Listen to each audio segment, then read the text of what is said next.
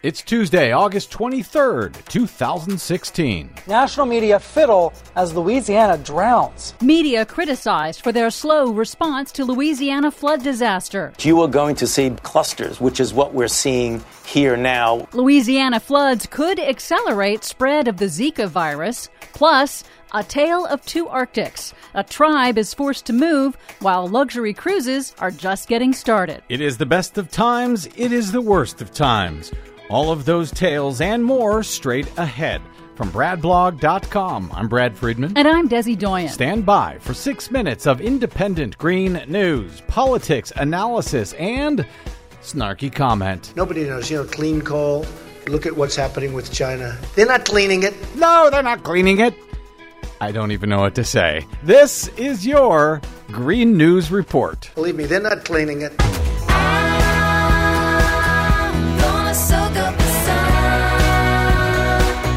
Okay, Desi Doyen, over the past week between the uh, presidential election madness and the Summer Olympics, it seems that there were no mainstream media left, I guess, to cover what was going on in Louisiana. This amazing flooding that, to your credit, you were on from day one. And you're not the only one who's noticed, but we'll get to that in a moment. First, President Obama traveled to Baton Rouge, Louisiana on Tuesday to personally view the destruction wrought by a biblical deluge and record floods that have now killed at least 13 people and damaged now more than 60,000 homes. The American Red Cross called the disaster the most impactful since Superstorm Sandy. More than 100,000 people have now registered for federal disaster aid. Now, despite multiple advanced warnings issued by the National Weather Service, the corporate media really didn't cover those warnings and was slow to respond to the aftermath, raising the question of whether naming that land based storm like a hurricane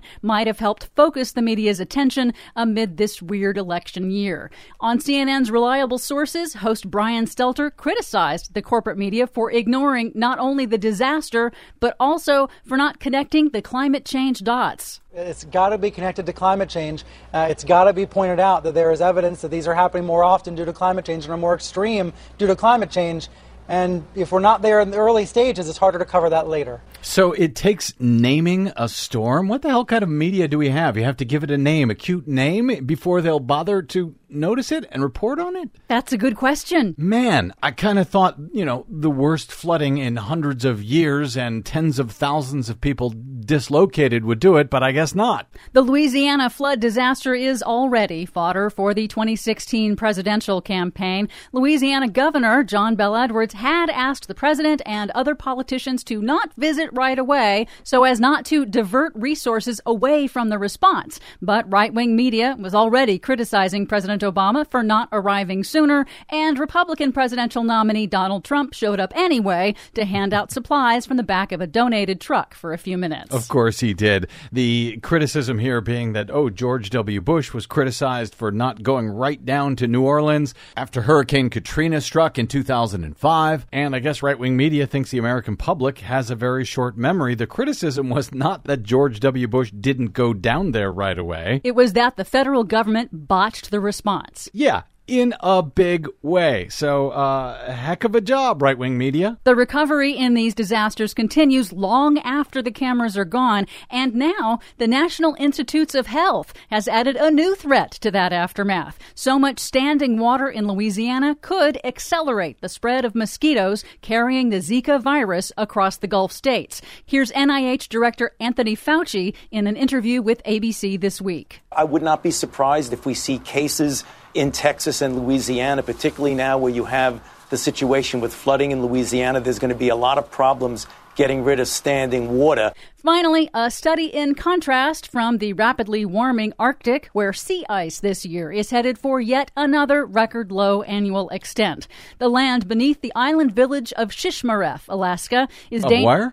Shishmaref. Oh, okay. It's dangerously eroding because of the loss of protective sea ice and melting permafrost below, thanks to the rise in global temperatures. Last week, in a town wide vote, the hundred or so Inupiat Eskimo residents of Shishmaref officially voted to leave, to relocate their entire village to the mainland, and will seek federal emergency funds to do so. Mm. But it's a party for those who can afford it. A mega cruise ship has now set sail, the first ever mega luxury liner to navigate the once fabled Northwest Passage, which is now open because of that melting sea ice.